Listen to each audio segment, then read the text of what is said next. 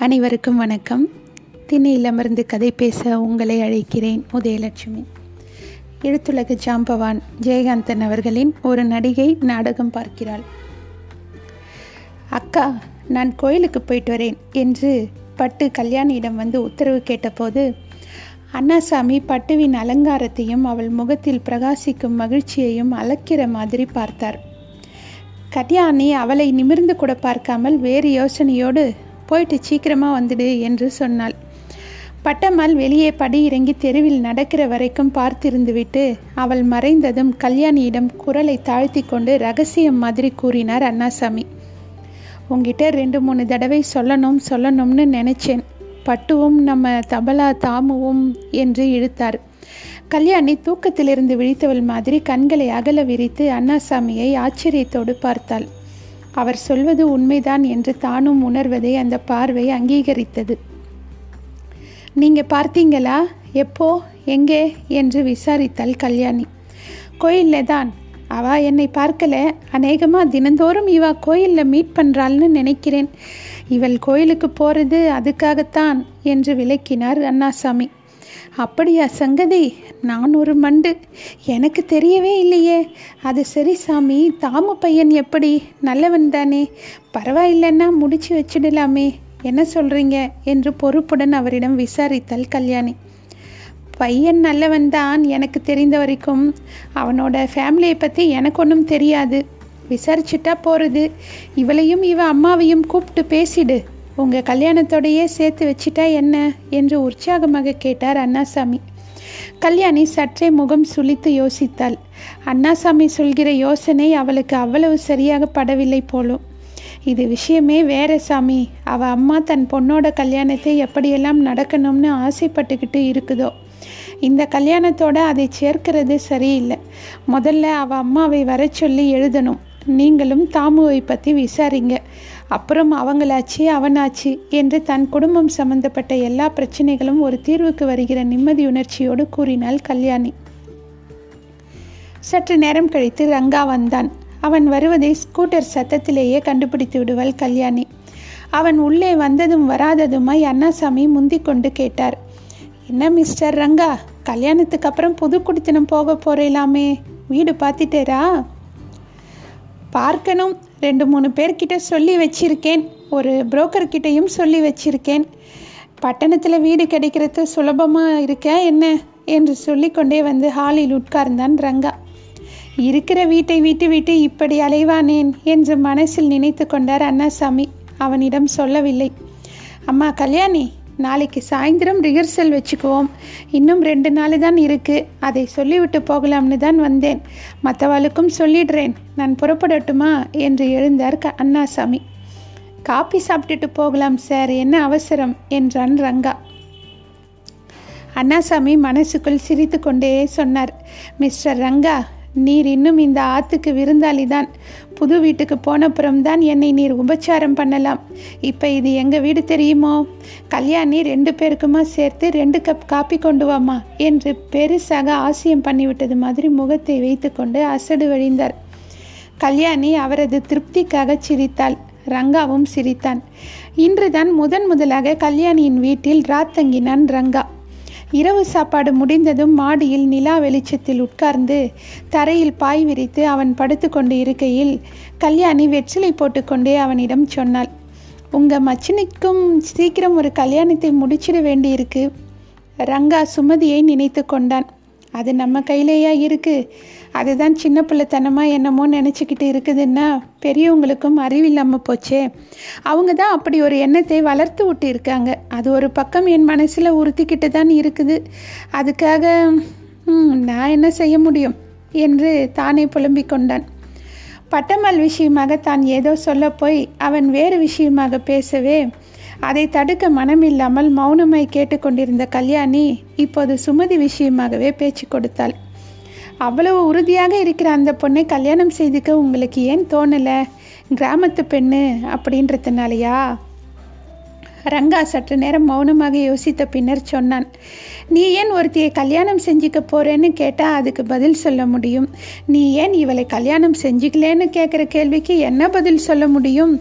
சுமதி ஒன்றும் நீ நினைக்கிற மாதிரி கிராமத்து பொண்ணு இல்லை. அவளும் படிச்சிருக்கா.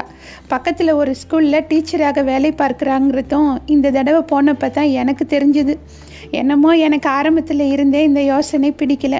அப்படி ஒன்றும் ரொம்ப வயசு வித்தியாசம் கிடையாது. ஒருவேளை அவள் செத்து கிடக்கிற போதே யாரோ இந்த யோசனையை சொல்லி அதை கேட்ட எரிச்சலில் நான் முடியாதுன்னு தீர்மானம் பண்ணிட்டது ஒரு காரணமாக இருக்கலாம். அவன் வானத்தை பார்த்தபடி மல்லாந்து படுத்துக்கொண்டு பேசினான்.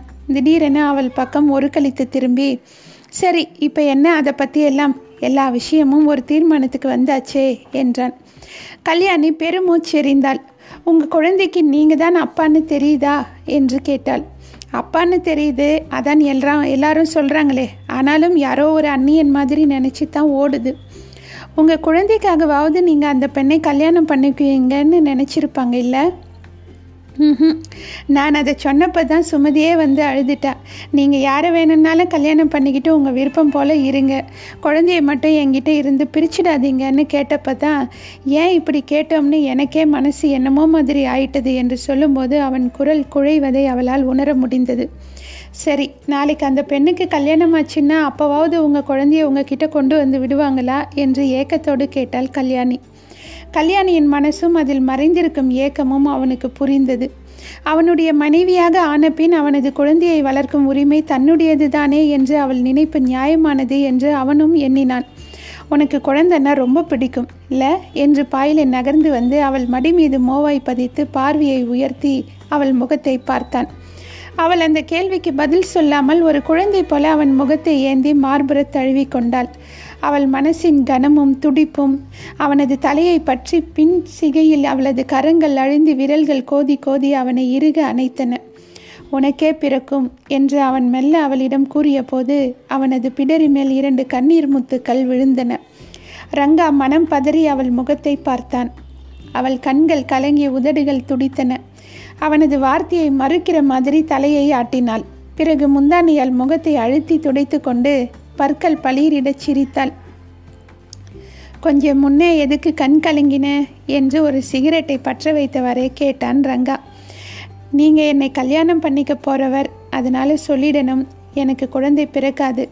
குழந்தைக்காகத்தான் ரெண்டு பேர் கல்யாணம் பண்ணிக்கணும்னா நான் கல்யாணமே செஞ்சுக்க கூடாது என்று விவகார தெளிவோடு சொன்னாள் கல்யாணி. எப்படி அவ்வளவு தீர்மானமாக சொல்கிற என்று கேட்டான் ரங்கா. நான் ஒன்றும் குழந்தை வேணுங்கிற காரணத்துக்காக உன்னை கல்யாணம் செய்துக்க போகிறதில்ல இருந்தாலும் நீ எப்படி இவ்வளவு தீர்மானமாக சொல்கிற என்று திரும்பவும் கேட்டான். கல்யாணி சற்று மௌனமாய் தலை குனிந்திருந்தாள். பிறகு சிரித்து கொண்டே லேசான மனத்தோடு சொன்னாள். எனக்கு ஒன்றும் அதனால் வருத்தம் இல்லை. நான் ஒன்றும் தீர்மானமாக பிறக்கவே பிறக்காதுன்னு சொல்லலை. எனக்கு பிறக்காதுன்னு தோணுது. அப்படி தோன்றதுக்கு காரணம் இருக்கும். அப்படி நமக்கு குழந்தை வேணும்னு தோணினா அப்புறம் பார்ப்போம். ரங்கா இதற்கு மேல் ஒரு இது விஷயமாக பேச வேண்டாம் என்று நினைத்து கடைசியாக சொன்னான். நம்ம நாட்டில் குழந்தை பிறக்கிறது தான் பிரச்சனை. இல்லைன்னா பரவாயில்லை. அதுக்காக கவலைப்பட வேண்டாம். அவள் அதற்கு பதில் ஒன்றும் சொல்லவில்லை. இந்த புதிய வீட்டுக்கு எதிரே ஒரு கோயில் இருக்கிறது. அதிகாலையிலும் மாலை நேரங்களிலும் அங்கே இருந்து ஒலிக்கிற மணியோசை கேட்பதற்கு சங்கீதம் மாதிரி கல்யாணிக்கு மனசில் ஒரு நிறைவை தருகிறது. தினந்தோறும் அதிகாலையில் அந்த கோயிலின் மணியோசை கேட்டு துயில் களைவதும் கண் விழித்தவுடன் பக்கத்தில் தன் மீது கையை கிடத்தி கொண்டு உறங்கும் ரங்காவின் முகத்தை காண்பதும் அதன் பிறகு அவனது உறக்கம் கலைந்து விடாமல் அவன் பிடியிலிருந்து தன்னை மெல்ல விடுவித்து கொண்டு எழுந்து வந்து வெளியில் இருக்கும் ரோஜா செடிகளையும் மலர்களையும் பார்க்கிற சுகமும் அவளது வாழ்வில் மிக புதிய அனுபவமாக இருக்கிறது. அதே மலர்கள்தான் இப்போது எவ்வளவு புதிதான ஆச்சரியம் போல் பூத்து மகிழ்ச்சியூட்டுகின்றன. இந்த ரோஜா செடிகளை தொட்டிகளோடு ஒரு லாரி நிறைய ஏற்றி கொண்டு வந்து அவள் இங்கே இறக்கிய போது அன்றைக்கு ரங்கா சொன்னதை ஆறு மாதத்திற்கு பிறகு இந்த காலை போதில் ஒவ்வொரு செடியாக பார்த்து கொண்டே வருகையில் கல்யாணி நினைத்து கொண்டாள். புது குடித்தனத்துக்கு மாறும்போது வீட்டில் உள்ள சாமான்களை ஏற்றுவதற்கே இரண்டு லாரிகள் தேவைப்பட்டன. இந்த பூந்தொட்டிகளுக்கு மட்டும் தனியே ஒரு லாரி வேண்டி இருந்தது அந்த சாமான்கள் விஷயத்தில் காட்டாத சிரத்தையே அவள் இந்த பூந்தொட்டிகளில் காட்டியதையும் அவற்றை ஜாக்கிரதையாக கொண்டு வந்து சேர்க்கும்படி அந்த லாரிக்காரர்களிடமும் கூலிக்காரர்களிடமும் அவள் திரும்ப திரும்ப கூறியதையும் அந்த அக்கறை வெறும் வாயளவில் அல்ல என்கிற மாதிரி அவற்றை லாரியில் ஏற்றிவிட்டு லாரி வருவதற்கு முன்பாக லாரியினுடனே ஒரு டாக்ஸியில் சென்று இந்த புதிய வீட்டில் அவற்றை இறக்கி தானே நேரடியாக இருந்து அவற்றை சீர்படுத்தி வைத்த செய்கையையும் பார்த்தபோது ரங்கா அவளிடம் சிரித்தவாறே சொன்னான். இது ரொம்ப காஸ்ட்லி ஆபி தான். பணக்காரர்களுக்குத்தான் தான் கட்டி வரும் நாய் வளர்க்கிற மாதிரி இதுவும் ஒரு ஃபேஷன் போல இருக்கிறது. எனக்கு என்னவோ இது ஒரு விரயம் மாதிரி தான் இருக்குது இதுக்கு பதிலாக காய்கறி தோட்டம் போடலாம். அழகுன்னா அது யாருக்கும் பயன்படாமல் பூவாக போகணுமா என்ன? புல் வளர்க்குறதும் குரோட்டன்ஸ் வளர்க்குறதும் பணக்காரர்கள் பணத்தை விரயம் பண்ண தங்களுக்கு இருக்கிற வசதியை காட்டிக்கிறதுக்கு தான் மகாராஜாஸ்னு இங்கிலீஷில் ஒரு புத்தகம் படித்தேன் அதில் இந்த மாதிரி விரயங்களையே ஒரு வாழ்க்கையை எப்படி ஒரு கூட்டம் நம்ம தேசத்தில் நடத்தி இருக்குன்னு நிறைய நிறைய எழுதியிருக்கு. அந்த மாதிரி நம்ம அளவிலே இது ஒரு விரயம்தான். அவன் கேட்டபோது ஒரு வினாடி உதட்டை கடித்து கொண்டு கல்யாணி யோசித்தாள். அப்போது அவளுக்கு கல்யாணமாகி அதாவது அவர்களது உறவு சட்ட ரீதியாக பதிவாகி இரண்டு நாட்கள் ஆகியிருந்தன. தனக்கு ரொம்பவும் பிடித்தமான ஒரு காரியத்தை பற்றி அவனது இந்த நறுக்கான கருத்துக்களுக்கு அவள் மரியாதை தந்து அதை பற்றி யோசித்தாள். தான் ரோஜா செடிகள் வளர்ப்பதும் அதற்காக பணம் செலவழிப்பதும் அதன் விஷயத்தில் தான் இவ்வளவு அக்கறை காட்டுவதையும் ஒரு மேல்வர்க்க பா ஃபேஷனை பார்த்து காப்பியடிக்கிற ஆடம்பர காரியமாக டம்பச் செயலாக இவன் நினைக்கிறானே என்ற வருத்தமும் ஒருவேளை அவன் கூறுவதில் நியாயம் இருக்கிறதோ என்ற சிந்தனையும் அவளை வாயடைக்கச் செய்தன. அவள் மௌனமாய் தொட்டிகளை சீராக நர்சரி பள்ளியில் குழந்தைகளை ஒழுங்குபடுத்தி நிறுத்துகிற மாதிரி வரிசைப்படுத்தும் காரியத்தில் முனைந்திருந்தாள். அந்த மௌனம்தான் அவளது மனசை புண்படுத்தி விட்டதற்கு அடையாளமோ என்று துணுக்குற்ற ரங்கா ஒரு ரோஜாவை குனிந்து மோந்தவாறே அவள் அருகே சென்று என்ன ஒன்றுமே நீ பதில் சொல்லலை? நான் ஏதாவது தப்பாக சொல்லிட்டேனா? என்று மெதுவான குரலில் கேட்டான். அவள் அவன் முகத்தை பார்த்து சிரித்தாள். இல்லை நீங்கள் சொன்னதை பற்றி யோசிச்சுக்கிட்டு இருக்கேன் என்று சுருக்கமாக சொன்னாள். அவள் வெகு நேரம் ஒன்றுமே பேசவில்லை. அவள் யோசித்து பார்த்தாள். அவளிடம் இப்போது மொத்தம் பதினாறு வகை ரோஜாக்கள் இருக்கின்றன. ஐம்பத்து நான்கு தொட்டிகள் இருக்கின்றன. இருபது தொட்டிகள் சிமெண்டினால் அளவை மற்றவை பெரிதும் சிறிதுமான மண் தொட்டிகள்.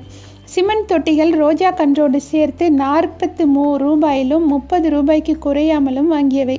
இவற்றுக்கு செலவான ரூபாய்களை மட்டும் முதல் தடவையாக இப்போதுதான் கணக்கு போட்டு பார்த்தாள் கல்யாணி.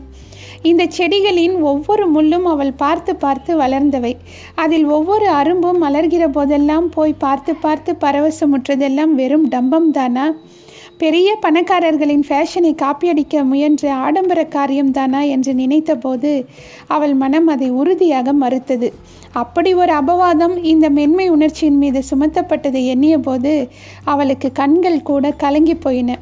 பிறகு அவள் அவனிடம் அவனது கருத்தை மறுத்து கூறப்போகிறோம் என்ற ஜாக்கிரதை உணர்ச்சியுடன் ஒரு புன்னகையோடும் மிகவும் நளினமாக கூறினாள். பூச்செடி வளர்க்கிறதை ஒரு டம்பத்துக்காக செய்கிறவங்க இருக்கலாம். நான் இல்லைன்னு சொல்லலை.